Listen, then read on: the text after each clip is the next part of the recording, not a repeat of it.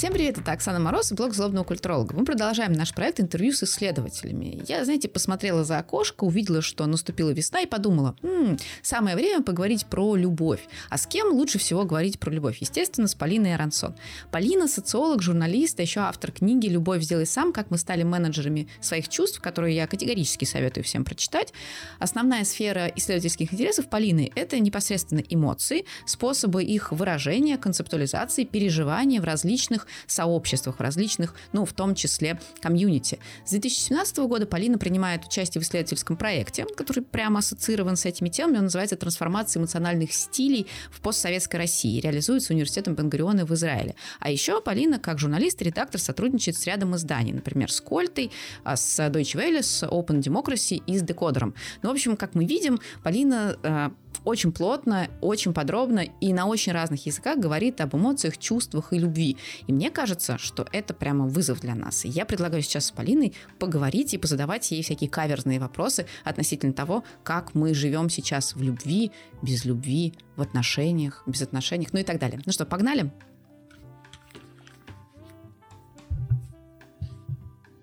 Дорогая Полина, привет. А, я знаю, что среди прочего ты занимаешься исследованиями эмоций и способов их выражения в актуальном современном публичном пространстве, поэтому я подготовила некоторые вопросы. Сразу скажу, что вопросы могут быть ну, частично провокативными, частично такими не очень разумными, специально для того, чтобы мы покопались в каких-то а, деталях. И, наверное, первый вопрос, который, я уверена, мучает не только меня, выглядит следующим образом. Вот в том самом публичном пространстве, в информационной среде, в медиа, среди активистов, среди правозащитников э, стало очень популярным говорить о чувствительности, некоторые даже говорят о новой чувствительности, о бережном отношении друг к другу, о том, что нужно значит, следить за соблюдением своих границ, э, за защитой рубежей, и вообще психологическое благополучие – это наше все.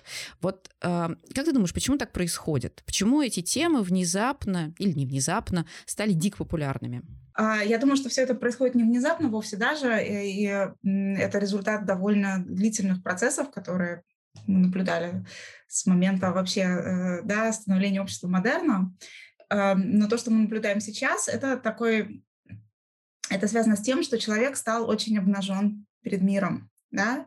А, вот сначала где-то 80-х, э, с переходом особенно в США на рейгономику, вообще с э, торжеством того, э, той формы социально-экономических отношений, которые принято в очень широком смысле называть неолиберализмом, э, человек, да, индивид, отдельный субъект, он становится очень обнажен э, перед миром. Исчезают системы социальной защиты, исчезает то, что называется safety nets, то есть да, всякие сети поддержки, сети защиты, и человек все больше и больше превращается в кузнечика своего счастья уже не в каком-то переносном смысле, а в самом-самом прямом, да, то есть происходит вот эта вот постепенная уберизация экономики. Мы сейчас видим как какой-то вот, э, наверное, этап, да, мы видим результат долгого развития этого процесса, э, лишения людей постоянных контрактов, лишения их каких-то социальных гарантий, да, вывода человека в мир э, абсолютного событийного рынка, когда ты передвигаешься, перемещаешься просто внутри этого рынка от одного события к другому, и ты одновременно являешься и инструментом своего труда, и отчасти продуктом своего труда, да, и, и, и своим собственным пиар-агентством и так далее. И касается это уже все большего и большего числа профессий, да, то есть э, это происходит уже не только с какими-нибудь э, фрилансерами в области рекламы и э, не только с СММщиками и не только с доставщиками пиццы, это происходит уже и в академической среде, да, мы видим это повсеместно, то, что сокращаются контракты, сокращается число каких-то социальных гарантий, и вообще исчезает определенная эм, как бы предсказуемость у мира, да, эм, то есть гарантии счастья, конечно, не было никогда, было бы глупо говорить о том, что раньше деревья были большие и были какие-то гарантии счастья. Гарантий счастья не было, но были какие-то гарантии предсказуемости. Мы видим, как сейчас все это исчезает. Об этом начали говорить еще там 80-е годы. И Сеннет про это писал, и Ульрих Бек про это писал, и, и кто только про это не писал, да, о том, что система становится все менее предсказуемой, и мы входим вот в это состояние общества риска. И у тебя, как у субъекта этого общества риска, не остается ничего, кроме как бесконечно работать над собой. у тебя нету инструментов работы над окружающим миром. Они с каждым годом становятся все более и более эфемерными. Да? Любимый пример всех левых социологов, где профсоюзы. Да? Э, как ты можешь повлиять на свое трудовое пространство? Да никак. Ты можешь только бесконечно ходить на тренинги личного роста и делать из себя еще более успешного сотрудника. Да? В крайнем случае ты выйдешь на забастовку. Но э, какой-то системы э, профессиональной у тебя практически не существует. Да? А куда деваются политические партии традиционные? Они тоже начинают исчезать, да? они тоже очень деформируются, они тоже э, становятся очень размытыми. И все, что человеку остается в такой ситуации, это внушить себе, что он единственный источник своего собственного счастья и несчастья. И поэтому, а, вот будучи настолько обнажены перед этим миром, мы бесконечно думаем о том, как нам сделать себе комфортнее, поудобнее, получше. Да? Мы уязвимы. Нам, в общем-то, не очень уютно в этом месте, где мы находимся. И мы прилагаем все усилия для того, чтобы э, и беречь себя. И если мы э, не очень плохие люди, то мы думаем еще о том, как бы поберечь другого. Но все это происходит вот в плоскости личного взаимодействия и индивидуальной ответственности за комфорт, дискомфорт, счастье и несчастье. Ну, то есть получается, что в ситуации очень хрупкого и очень изменчивого мира человеку, чтобы оставаться хоть в какой-то ситуации спокойствия, нужно просто признать, что единственный, ну, как бы субъект, да, за которого можно нести более-менее ответственность, это я, и нужно делать для себя жизнь как можно более, ну, там, скажем, удобной, комфортной, безопасной.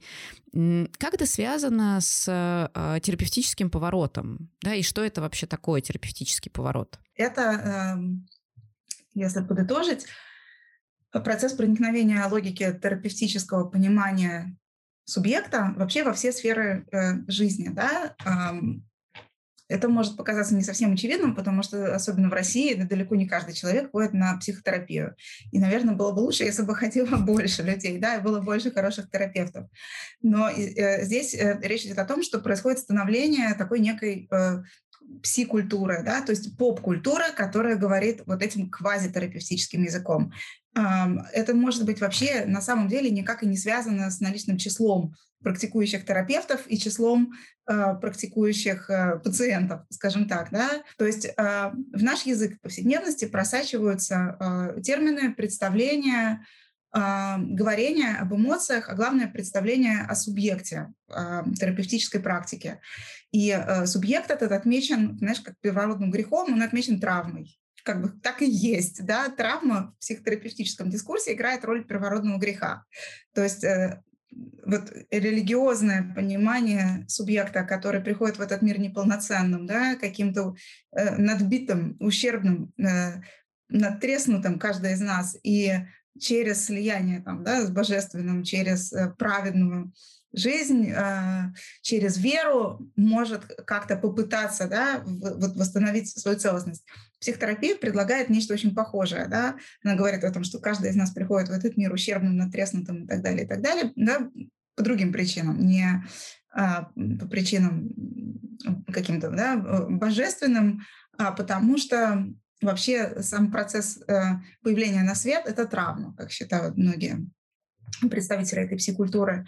И вот этот субъект э, терапевтического дискурса – это субъект, который бесконечно занят тем, чтобы эту травму найти, проработать, а, ее каким-то образом до конца победить ее невозможно, но как минимум принять ее в себе и обустроить свою жизненную реальность так, чтобы эта травма лишний раз не болела. Да? То есть э, не наступать на больную мозоль, выяснить, где у тебя все эти мозоли находятся, да, в каком они находятся состоянии, какие-то подлечить, эм, какие-то, может быть, ты не сможешь подлечить никогда, но ты выстраиваешь свою жизненную траекторию в соответствии с пониманием того, где у тебя болит, да. Эм, и, в общем, э, в этом и есть суть такого терапевтического поворота. Э, она разворачивает индивида от субъекта э, социального взаимодействия э, да, от субъекта, который может жертвовать собой, вообще-то говоря, она э, величайшим благом делает как раз идею того, что жертвовать собой не надо, это неправильно и плохо и больно, И каждый человек обязан заботиться о своем э, благополучии. И если мы, вот каждый из нас возьмет наконец себя в руки, поработает над своей травмой, то мы будем э, таким вот счастливым, удовлетворенным обществом, где мы не будем друг об друга биться, да, и делать, доставлять друг другу какой-то дискомфорт. Хорошо, тогда у меня есть как бы встречный кейс. У меня бывают такие случаи, когда я работаю, ну, взаимодействую как-то с людьми, про которых я точно знаю, что они прошли терапию, и, и они ну, как бы не стесняются об этом говорить. Я считаю, что это очень здорово. И иногда в этом общении возникают, на мой взгляд, удивительные парадоксальные вещи, когда человек, а, обращаясь по отношению к себе максимально бережно и действительно защищая себя, не желая, значит, вставать в позицию человека подвига и там ложиться костьми, при этом запросто переступает через границы границы других. То есть категория другого, о котором тоже нужно заботиться, она как будто бы абсолютно вымывается. А, и у меня здесь возникает вопрос, а не существует ли у этого терапевтического поворота, ну, особенно если он как бы так, ну, не то, что недостаточно реализован, но если он не э, полностью рефлексивно реализован, такой опасности, что люди в заботе о себе немножечко будут забывать о том, что есть забота о других. Вообще есть другие, которые, ну, как бы автоматически на тебя не похожи, и которым нужно прислушиваться, чьи действия нужно как-то интерпретировать, и только после этого запускать какие-то взаимодействия, будучи уверенными, что они там выстроены как какая-то взаимно, ну, скажем, более-менее удобная карта а, там, поступков. Ну, я думаю, что то, о чем ты говоришь, это а, одна из главных тем для критики терапевтической культуры. Не становимся ли мы вообще слишком нарциссичными, когда мы бесконечно да, деконструируем себя, находимся в поиске своих потребностей, пытаемся э, понять, э, как нам лучше инвестировать в отношения. Да? То есть каждый из нас, по идее, ведет себя как, э, опять же, Лус это называет индивидуальный эмоциональный предприниматель. По-моему, точнее не скажешь. Да? То есть ты такой э, эмоциональный водитель Убера и тебе не до других, да, то есть ты, твои другие, это твои пассажиры, с которыми ты ты задаешь им вопрос о том, комфортно ли вам здесь температура, не, не закрыть ли окно, но как только ты доводишь до нужной остановки, э, все, как бы ты выключаешься, да, тебя больше взаимоотношения с этим э, человеком как бы не интересуют. Э, но я понимаю, что я очень утрирую, да, это какая-то очень гротескная метафора, и я думаю, что ни один человек на самом деле так жить не может, потому что потребность в привязанности, в близости у нас у всех есть, очень сильная. Но вот, это вот, э, вот этот императив постоянно э, следи за собой, будь осторожен, да, он действительно, как мне кажется, во многом заставляет нас зачастую быть слишком саморефлексивными, да, и действительно у нас не хватает э, чуткости улавливать, а что там другой, да, и как ему. И, и здесь имеется в виду, как бы, да, другой с большой буквы, вообще какой-то неопознанный, какой-то неизвестный тебе, непонятный другой. И мне кажется, тоже проблема еще и в том, что в таком вот очень упрощенном э, пситерапевтическом, поп-терапевтическом э, взгляде другой — это инструмент. То есть у нас появляется очень инструментальное понимание того, зачем нам нужны отношения с людьми. Э, есть вот эта идея инвестирования в отношения, да, что, я, а что мне с этого будет, да, какие эмоциональные плюшки я вообще с этого получу, да, и, и стоит ли туда ходить. Идея о том, что вообще другой – это какой-то именно что другой, непознаваемый, какой-то отдельный, да, какой-то вообще, может быть, э, мистический, а, она для нас исчезает, потому что как только мы перестаем понимать, что там происходит, нам становится как-то стрёмно, некомфортно, мы чувствуем, что наш, наш safe space как-то нарушается, да, границы наши как-то куда-то поползли, поехали, и лучше поскорее э, вообще э, оттуда, оттуда смыться. Маску в самолете, не дай бог, если с ним чего случится, надо одеть, надеть на себя очень-очень быстро. Да? А, там не до сентиментов. А вот в этом вот э, пси-дискурсе под э, надеванием маски подразумевается долгосрочный проект по, скажем так, обслуживанию своих потребностей. Да? Э, там речь не идет о том, чтобы единоразово э, совершить какое-то действие, которое связано со спасением твоей собственной жизни, да, превращение тебя в инструмент спасения жизни других. Нет. Там речь идет о том, чтобы постоянно поддерживать свой ресурс, да, о том, чтобы его бесконечно подпитывать, э, и так далее. И, и на самом деле очень часто речь там идет о, о гедонизме. В гедонизме нет совершенно ничего плохого, кроме хорошего. Пусть у всех будет много-много гедонизма, но, но когда мы пользуемся вот этой вот масочной формулой, мы подменяем понятия, и мы исключаем другого, потому что мы так долго надеваем эту маску, она уже превращается не в, не в самолетную маску, да, а там в гиалуроновую какую-нибудь, которую мы еще вот так вот э, помассируем, погладим, будем ей наслаждаться, а то, что там другой рядом задыхается, ну и хрен с ним, сначала уже на себя маску, правильно? Ну да, мне кажется, что здесь такая очень важная точка, не, даже не столько критики, а сколько парадоксальности а, вообще этой истории про а, такое менеджериальное своего рода да, отношение к себе и к другим, потому что мы очень, как мне кажется, спрямляем такую довольно хаотичную зону взаимодействий. То есть э, мы действительно теряем вот этого мистического, непонимаемого, непознаваемого другого, мы теряем вообще ощущение, что социальное пространство, оно собирается как-то ну, не обязательно так по последовательно, логично, прямолинейно и прозрачно. И здесь то, что меня еще беспокоит, это, конечно, что терапевтический поворот распространяется не только на межличностные отношения, но и на социальные отношения, когда, например, а, всячески обсуждаются позитивные эффекты сейфтизма, да, то есть разговор о том, что нужно вокруг себя создавать исключительно пространство такого комфорта, безопасности, не надо никаких мне триггеров, не надо мне никаких тем, которые, значит, могут меня побеспокоить, это, конечно же, зачистка как бы того самого дискурсивного знаниемого информационного пространства ради себя любимого, что объединяет на самом деле знакомство в том числе, ну, возможно, с э, неудобными темами, и что минимизирует возможность реагирования на эти темы. Как вот если мы элиминируем другого, мы теряем возможность реагировать на неприятного другого в том числе, или наоборот, на суперприятного, которому можно там пойти навстречу, да, и поблажки какие-то. Вот здесь чуть-чуть подвига можно в отношении этого человека.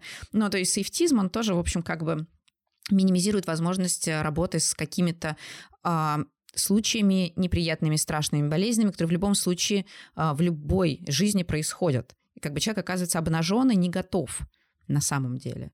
То есть тогда получается, что вот это бытие в хаотичном мире, которое заставило нас стать менеджерами самим себя, а оно, в общем, а, вот в этом менеджменте совершенно не находит ни, никакого решения, потому что ну, потому что ты все равно оказываешься в каком-то тупике. Знаешь, тут э, как минимум две вещи хочется сказать. Вещь первая, эм, мне очень понравилось, как вот про это менеджерское отношение к себе сказала все та же Юля Лернер.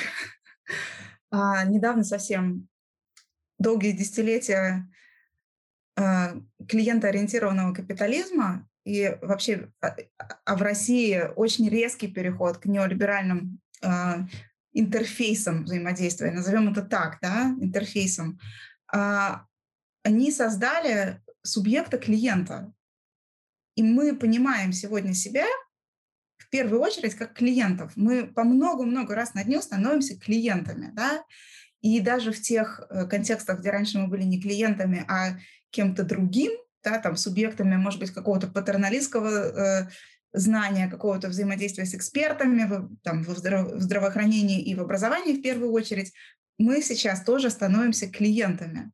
И вот удивительное дело, вот эта Юлина мысль очень кажется мне глубокой и важной, мы сами к себе начинаем относиться как клиентам себя же, да, вот этот вот э, вопрос, а что я могу сейчас для себя сделать хорошего, да, как я могу сейчас обслужить свои потребности. Я самому себе должен быть хорошим менеджером, потому что внутри меня есть еще и требовательный, э, уязвимый, да, подверженный всем сложностям жизни какой-то клиент. И вот я должна самой собой разговаривать э, голосом операционистки Сбербанка, которые все научены теперь э, быть да, э, приятными и вежливыми. Слава тебе, Господи, это прекрасно, да, что это так. Но мы перенимаем вот эту модель отношение к нам по отношению к самим себе. Вполне такой, по-моему, мне кажется, понятный довольно это психологический механизм, да, какие субличности там внутри нас живут и как они, какими голосами они с нами разговаривают. Так вот, э, вот эта вот клиентская субличность, она занимает внутри современного человека громадное совершенно пространство. И мы этого клиента постоянно подпитываем, обслуживаем, кормим, поем, э, обуваем и вообще делаем ему, э, ему делаем хорошо, да. А другие люди в нашем кругу общения, они тоже становятся своего рода такими клиентами. И мы следим за тем, чтобы доставлять им какую-то необходимую услугу. А, у меня здесь возникает тогда еще вопрос. А можно ли как-то на самом деле сохранить а, баланс между таким вот менеджериальным отношением к чувствам, таким, ну, как бы ситуации, когда ты управляешь чувствами или вот находишься в этой логике там клиента, который имеет запрос, да, на какой-то продукт в виде чувств. И, скажем, ну, таким более, я, плохое слово, более свободным, но более хаотичным, скажем, да, менее управленческим подходом. Могут ли люди, которые стоят на там разных позициях, те, кто считают, что любовь можно жестко контролировать, ну или не любовь, отношения, переживания можно жестко контролировать. А, и теми, кто считает, что нет, любовь — это рок, судьба, что угодно, вот может ли между ними существовать какой-то диалог? Знаешь, э, я думаю, что нам, конечно, очень не хватает эм, веры в колдовство сейчас, да, как Макс Вебер говорил, да, что вообще процесс э, модернизации — это расколдовывание реальности, и вот мы уже свои эмоции дорасколдовывали уже просто э, до невозможности. И, возможно, то, что сейчас может нам помочь выйти из этого менеджерского тупика, да, а, это попытка вернуться, как бы не то чтобы вернуться, это не обязательно возвращение в прошлое, а это попытка научиться заколдовывать реальность. Э, и про это совершенно замечательно пишет Михаил Эпштейн, у которого есть чудесная книга под названием «Любовь», и она, собственно, пособие по пособиям молодого начинающего мага. Да? Она вся про то, как заколдовывать реальность. И это, в общем-то, на самом деле, это приемы, которыми пользуются и психотерапевты в своей работе. Это не то, чтобы что-то ну, противоречащее психотерапевтической культуре, да, есть там и сказкотерапия, все что угодно, да, то есть реальность можно пересказывать другими словами, можно ее заколдовывать. А, у Марты Нусбаум есть прекрасная идея э, трагического сопереживания, и она пишет про античные празднества, да, на которых люди наблюдали, собственно, там и комическое, и трагическое, да, когда мы сопереживаем чужой трагедии, или мы смеемся вместе э, с человеком, попавшим в идиотскую ситуацию, и тем самым мы позволяем, вообще э, допускаем идею непредсказуемости бытия, идеи того, что с каждым из нас может случиться какая-нибудь фигня, э, трагическая или комическая. Ты можешь поскользнуться на банановой шкурке и умереть, это будет трагедия, ты можешь на ней подскользнуться, и у тебя треснут штаны, и это будет комическое. Да?